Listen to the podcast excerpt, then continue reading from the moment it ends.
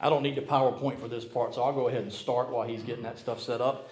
Uh, it is homecoming. It may not be homecoming like we're used to. Uh, I don't smell any food coming in here, so it's definitely not homecoming like we are used to or like we want, but it is homecoming. Uh, if, I, if I did the math right, 133 years that Berea Church of Christ has been here.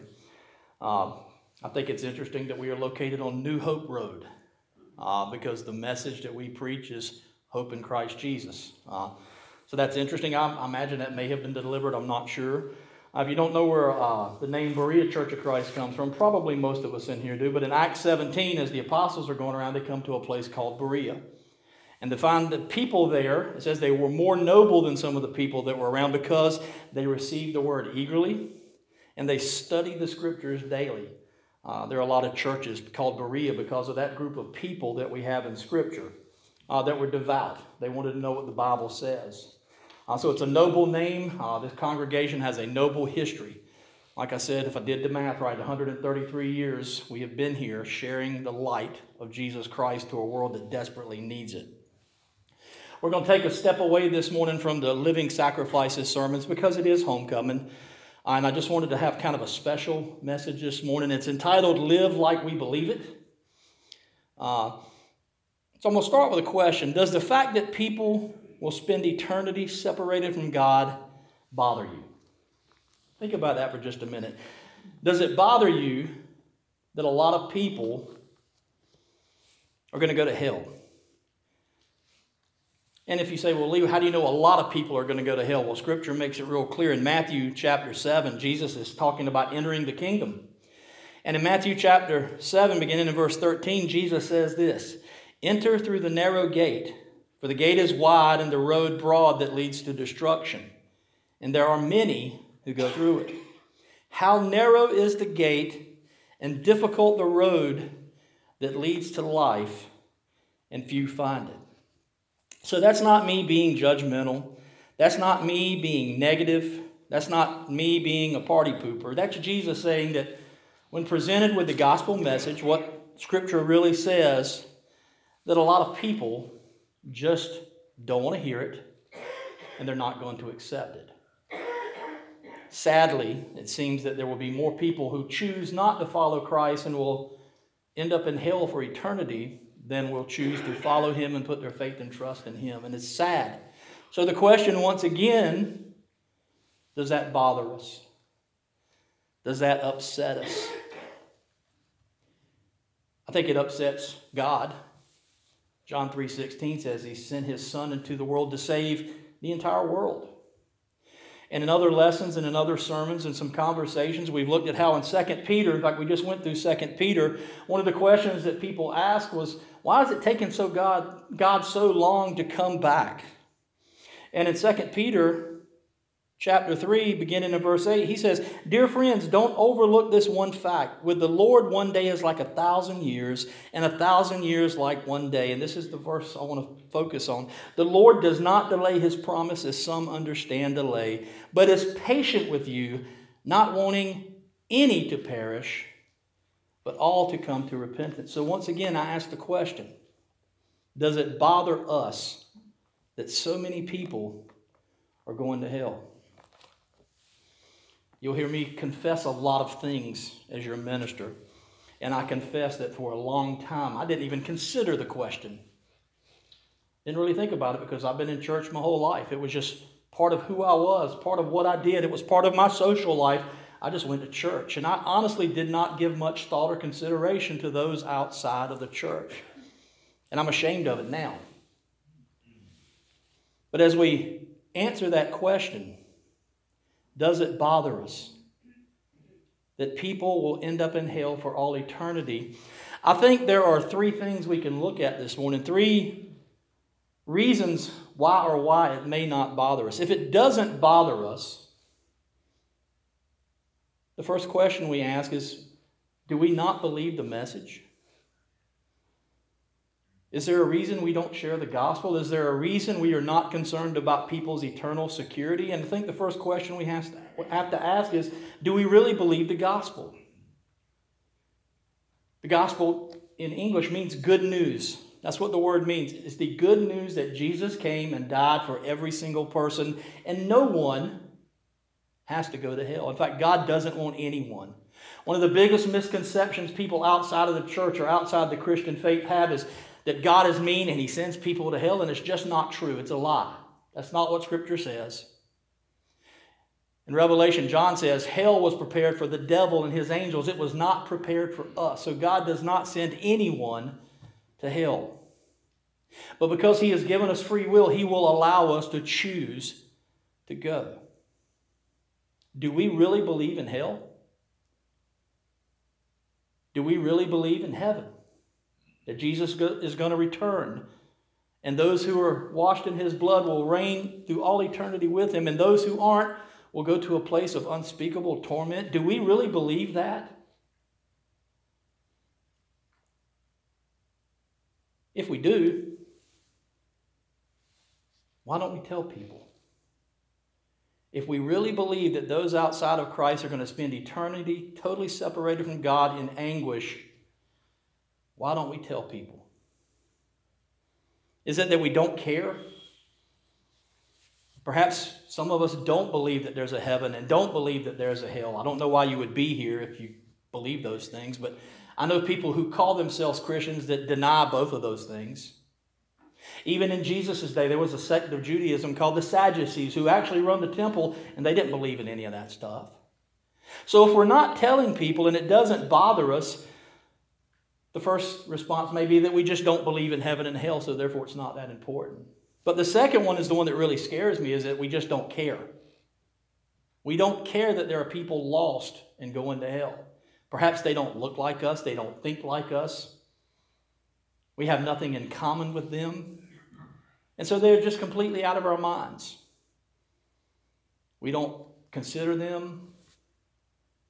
We don't love them. And as we've been seeing, as we've been going through Peter, what does Peter tell us? That if we don't love one another, then the love of God can't be in us.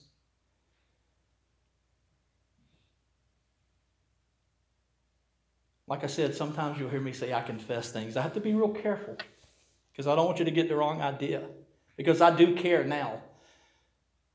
But that's probably where I sat most of my life. Is I just didn't care. As long as I was going to heaven, I was happy. As long as my friends and my family, the people I were closely related to and the people that I cared about in real life, as long as they were in, I didn't really worry about everybody else. That wasn't my job. That wasn't my responsibility. Let the missionaries and the preachers and all those other people go do that. I'm okay. And that's all I need. And I didn't care. I had friends, people I went to school with every day, people that I worked with that were going to go to hell and not once did I share the gospel.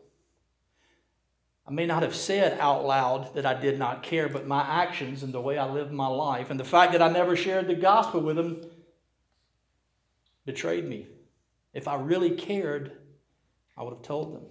And then the third one, and this may be where a lot of us actually fall in, is it's not that we don't believe, we do believe, and it's not that we don't care, but a lot of us just don't know what to do, do we? We don't know what to say. We don't know how to go about it. We don't know how we're supposed to feel. And I admit, as we look in our world today, there are a lot of people that look like that are enemies. People that obviously do not agree with us on a lot of different things. People that live a way that we do not approve of. And we wonder, how do I relate to people living that way? Or how do I relate to people who think that way? And we just don't know what to do. We don't know how we're supposed to feel. I confess, after September 11th, I, I, I struggle with how should I think about Muslims. Because of what happened on that morning, I felt like that they were our enemies and we should destroy them all and they should die. And quite honestly, probably some of us wished that we could send them straight to hell. But is that really a Christian attitude? I didn't know how to deal with those conflicting feelings. As I look around in the world today and I see people that are obviously lost, that obviously don't understand the truth of Scripture, I don't know. Even as a minister, I don't know how to deal with some of those people. So I look at the way Jesus taught, and that brings us to Luke 15. On Father's Day, I preached the last half of this chapter, the, the parable of the prodigal father. And the two lost sons. And I made reference to these two parables here at the beginning of Luke 15, but I want us to read them this morning. Beginning in Luke 15, verse 1. Jesus says, All the tax collectors and sinners were approached to listen to him. And the Pharisees and scribes were complaining, saying that this man welcomes sinners and eats with them. And you see, gathered right there is the entire spectrum of civilization at that time. You have Jesus and those who are trying to follow him and trying to obey, trying to live the kingdom out. You have the tax collectors and the sinners, all those who are lost, who need to know the truth. And they're there because they want to hear what Jesus has to say. And you even have the religious people, those who didn't believe, or those who didn't care about the lost. And they're all gathered there listening to what Jesus has to say. So he told them a parable. What man among you who has a hundred sheep and loses one of them does not leave the 99 in the open field and go after the lost one until he finds it? And when he has found it, he joyfully puts it on his shoulders. And coming home, he calls his friends and neighbors together, saying to them, Rejoice with me, because I have found my lost sheep. I tell you, in the same way, there will be more joy in heaven over one sinner who repents than over 99 righteous people who don't need repentance. And he continues, Or what woman who has 10 silver coins, if she loses one coin, does not light a lamp, sweep the house, and search carefully until she finds it? When she finds it, she calls her friends and neighbors together, saying, Rejoice with me because I have found the silver coin I lost. I tell you, in the same way, there is joy in the presence of God's angels over one sinner who repents. I think make, Jesus makes it very clear that he is concerned about the lost. I think he makes it very clear that in heaven there is concern about the lost. And when one soul repents and comes to know Christ, it says they rejoice in heaven. The angels rejoice. How many is too many? Jesus said that the path to destruction is wide and many go down it. When we consider that, consider the people you know in your life, whether they're family, friends, acquaintances, people you work with. Do you know any of them that need to know the gospel, that need to know Jesus? That if he was to come today or they were to die today, that they would be separated from God for all eternity? Do you know at least one? I do. How many is too many? Well, according to these parables, one is too many. The shepherd left 99 to go find the one. If you just do the economics in there, economically, he'd been better off just to count it as a loss I still got 99. That's pretty good percentage. I just chalk it up as a loss. I'll write it off. Or the lady who lost 10 coins, that may be a little bit different because now you're talking actual money. But she still got nine. She can chalk it off as a loss. All right, I lost one. I've still got nine. I'm still okay. But what Jesus says is that when God looks at humanity, those that He has created in His image, and that's every single one of us. And maybe that's where we struggle sometimes, not knowing what to do. Because when we look at so many people in the world, and I have to be really careful not to say us and them, although technically it is us and them, us who have been saved by the grace of God through the blood of Jesus, and those who haven't. You've heard me say this before. There are only two kinds of people in this world there are those that have been saved through Christ and those who haven't. And that covers every single one of us, every single one of us sitting in here, every single one outside that door. And there are only two choices. And perhaps we sit back and go, well, my loved ones are okay and my friends are okay. There's nothing I can do about all those people out there. Somebody else will just have to do that. And perhaps we're willing to take the loss or to write it off as like, well, you can't save everybody. But what did Jesus say? Jesus says he left the 99 to go find the one.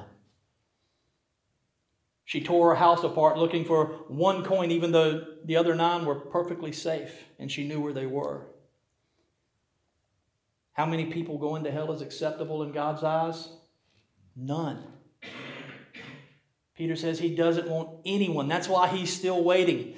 Perhaps we get frustrated sometimes And we scratch our heads. And I know that there are days I'll wake up, I'm like, Lord Jesus, come right now. Just end it. Just come on back. I'm okay. But then I stop and think. Although that's good for me, I think about Paul. Paul wrote to churches saying, It would be better if I was to die today because to be absent from this body is to be in presence of the Lord, but I still have work to do. So, Lord, hold on just a little bit longer because there are people we need to save. And although me personally, I would be perfectly fine right now if that trumpet would sound right now, or if I were to fall out here right now, I'm okay with it. But I know that there are so many people, people that I know, and people that I love or I claim to love, and they don't know Jesus. And I see Jesus say, How many is okay? None.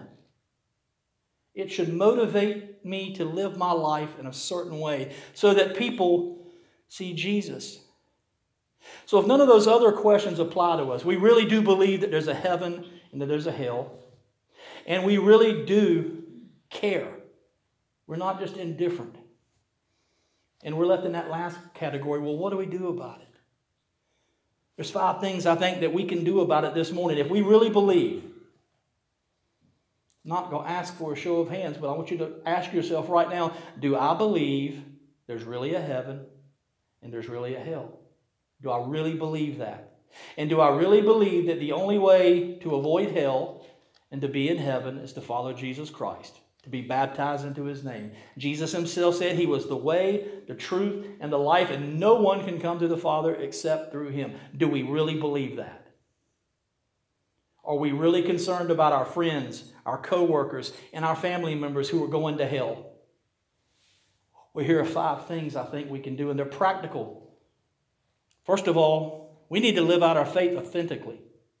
We need to live what we say we believe. The entire book of James talks about that.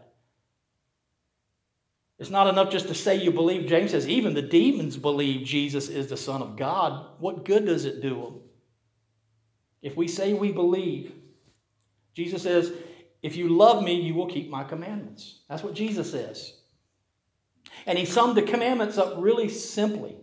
He said, Love God more than you love anything else. Put God first in everything that you do, and then love one another. Love your friends, love your family, love your neighbors, love your enemies. Love them. And sometimes that just means meeting people where they are, meeting their physical needs, not beating them over the head with the Bible, just showing them that you love them, that you accept them as a person. Whether you agree with them, whether you like what they're doing, doesn't mean you have to agree and acknowledge that the things that they're doing are okay. We've heard it said before love the sinner, hate the sin, but we really need to live it. We need to be careful how we judge people, understanding that that's the way God will judge us. We need to learn to forgive because Jesus says, if you don't forgive others, I will not forgive you. So our faith needs to be lived out authentically. If we say we believe a certain thing, then by all means we need to do it. And we need to say it. Number two, and this may sound overly simple, but we need to pray. Pray, pray, pray. How many people who went astray in their teens or early adulthood come back to faith because they had a mama on her knees praying for them? I'm probably standing here preaching this morning because my mama prayed for me a whole lot in my teens and early 20s. Sometimes we don't have the words to say to people. Sometimes we can't reach them intellectually or emotionally, but you know what we can do? We can get down on our knees and pray. Pray that God puts someone in their life that can develop that relationship and can reach them. Pray that they hear the gospel and the Holy Spirit convicts them. The truth is is we can't change anyone anyway. So we need to be praying. I ask you, do you know at least one person who doesn't know Jesus? Do you really believe that they will go to hell if they don't come to know Jesus? Well, I ask a question, and I'll ask myself as well. Are we praying for that person?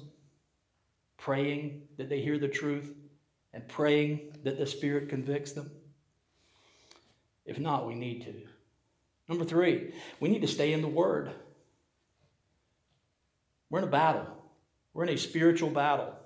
And our enemy's strong. He's not as strong as God, but he's strong. And Scripture says that it is our weapon. This is how we fight the battle, is with the Word of God and His Holy Spirit living in us. I wasn't in the military, but I've had a lot of friends in the military. I've watched a lot of movies. And one of the things they teach you, as I understand, I'm not speaking from experience, but when you go to boot camp, you learn your weapon, don't you? They teach you everything there is to know about your weapon how to take it apart, how to clean it, how to put it back together, how to use it. This is our weapon. We need to know it front and back, backwards and forwards. We need to be in this book as much as we possibly can. We shouldn't be able to get enough of God's Word. And what happens when we do that, along with His Spirit helping us understand and helping illuminate passages in the Scripture, in those times that we don't know what to say or we don't know how to react, and I've seen it happen, a Scripture verse will come to mind that I didn't even think about because I had read it and I had studied it and I had meditated on it. So we, we need to be living real faith. We need to be praying. You cannot pray enough, I promise you. You can't. We need to be in this word. You cannot read your Bible enough, I promise you. Number four, and this may seem self serving as the preacher saying it, but you need to be plugged into church, a local congregation. What good? And I know that there are movies and there are stories where a single soldier goes out and does amazing things on the battlefield, but what army wants to send just one person out to fight an entire army? Now, I know we just talked about David and Goliath. But if you have a battle and you see the army gathered, you just send one person out there to fight? Even if it's your best soldier, do you send one person out to fight? What do you do? You gather the troops and you send them to go battle. And when we come and gather here together, we are gathering the troops. We are encouraging one another, hopefully. We are building one another up. We are praying for one another. We're carrying one another's burdens. We're meeting one another's needs. And what that does is it strengthens the body of Christ. And as Paul said to the church in Corinth, it takes every single one of us. It's like a body. And if one part of the body is not working or not functioning, the whole body suffers. So if we are serious about keeping people from going to hell, then we need to be here studying the Word, praying together, fellowshipping with one another, worshiping with one another. We need our army and our troops at full strength and ready to battle. So, to recap, we need to live out our faith authentically, live what we say we believe. We need to pray, pray, pray. We need to stay in the Word. God's Word is a lamp unto our feet and a light unto our path. We hide it in our hearts so that we don't sin against God. We need to stay plugged into the local church, understanding that we're fighting a war together. And then, lastly, personally, you and me in our daily lives, we need to share the gospel. We need to be telling people about Jesus. There are so many people in my past that I regret that I did not share the gospel with them. I regret it because I was a Christian. Marcetta was. Went to church at least three times a week. But yet, when I was at school or I was at work, the gospel of Jesus Christ wasn't even anywhere on my mind. The fact that those people were lost and going to hell wasn't anywhere on my mind, and I regret. It's one of the few true regrets I have in my life is that I came across so many people in my life who knew I went to church, who knew I was a Christian, and I never shared the gospel with them. And unfortunately, some of them are no longer with us. And it keeps me up at night sometimes wondering did anyone ever share the gospel with them? Did you go, but Lee, I didn't go to Bible college, or I don't know the Bible like some people. Sharing the gospel is real simple. And John 3.16 says what? For God so loved the world that he gave his only begotten Son, that whoever believes in him should not perish but have eternal life. And then it said, For God did not send his Son into the world to condemn the world, but to save the world through him. That's where we start. We tell people, you know what? God loves you. Whatever it is you're going through, whatever you feel about yourself, God loves you. The next thing is real simple. And this is where we get hung up sometimes because we don't like to be judgmental, but Paul in Romans 3:23 says what? All have sinned. All have sinned.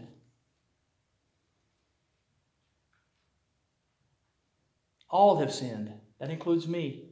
That includes you. We're not being judgmental. We're all in the same boat. So when we approach people, we don't need to be judgmental, looking at them down off our high horses. All of us, me included, none of us are perfect. We've all messed up, and God knows it. And in Romans 6 23, Paul goes on to say, And the wages of sin, because we have sinned, we all deserve hell. Every single one of us, me included. That's the wages. That's what we earn for living outside of God's will. But the free gift of God is eternal life. And then in 1 Peter, 1 Peter chapter 2, verse 24, Peter says this He himself, Jesus, how do you get that free gift of life? It says, He himself, Jesus, bore our sins in his body on the tree, so that having died to sin, we might live for righteousness. By his wounds you have been healed. And Peter's quoting Isaiah the prophet there. For you were like sheep going astray, but now you have returned to the shepherd and overseer of your souls. There are all kinds of evangelism tools you can find. There are little New Testaments you can buy that have the Romans road that takes you through all these things. But it's real simple. God sent his son to save all of us. That's how much he loved us. All of us have sinned. All of us deserve death, but because of what Jesus did going to the cross, we now have the gift of eternal life. And to close, well, what does that mean? Well, in Acts 2.38, when Peter was preaching and people said, what do we need to do to be saved? Peter said what? Repent, change the way you think, and be baptized, and your sins will be forgiven, and you'll be filled with the gift of the Holy Spirit. And he said, that's for you and your children and all those who are far off and everyone who hears the message. Every single one of us can share that with somebody. And here's the thing that probably prohibits us from doing it we don't want to be rejected. We don't want to share the gospel and somebody look at us and walk off. Don't take it personally. That used to be my problem a lot. I took it personally. They're not rejecting me. Jesus already said that most people are going to reject him. If you share the gospel with somebody and they just blow you off and walk away, go back to that praying thing and just pray, pray, pray. I want to close with a quote by Charles Spurgeon, one of the most famous preachers that ever lived. And this is what he said about sharing the gospel. He says, If sinners be damned, at least let them leap to hell over our dead bodies. And if they perish, let them perish with our arms wrapped around their knees, imploring them to stay. If hell must be filled, let it be filled in the teeth of our exertions, and let not one go unwarned and unprayed for. This morning, our challenge is for us to live like we believe it. Let's pray.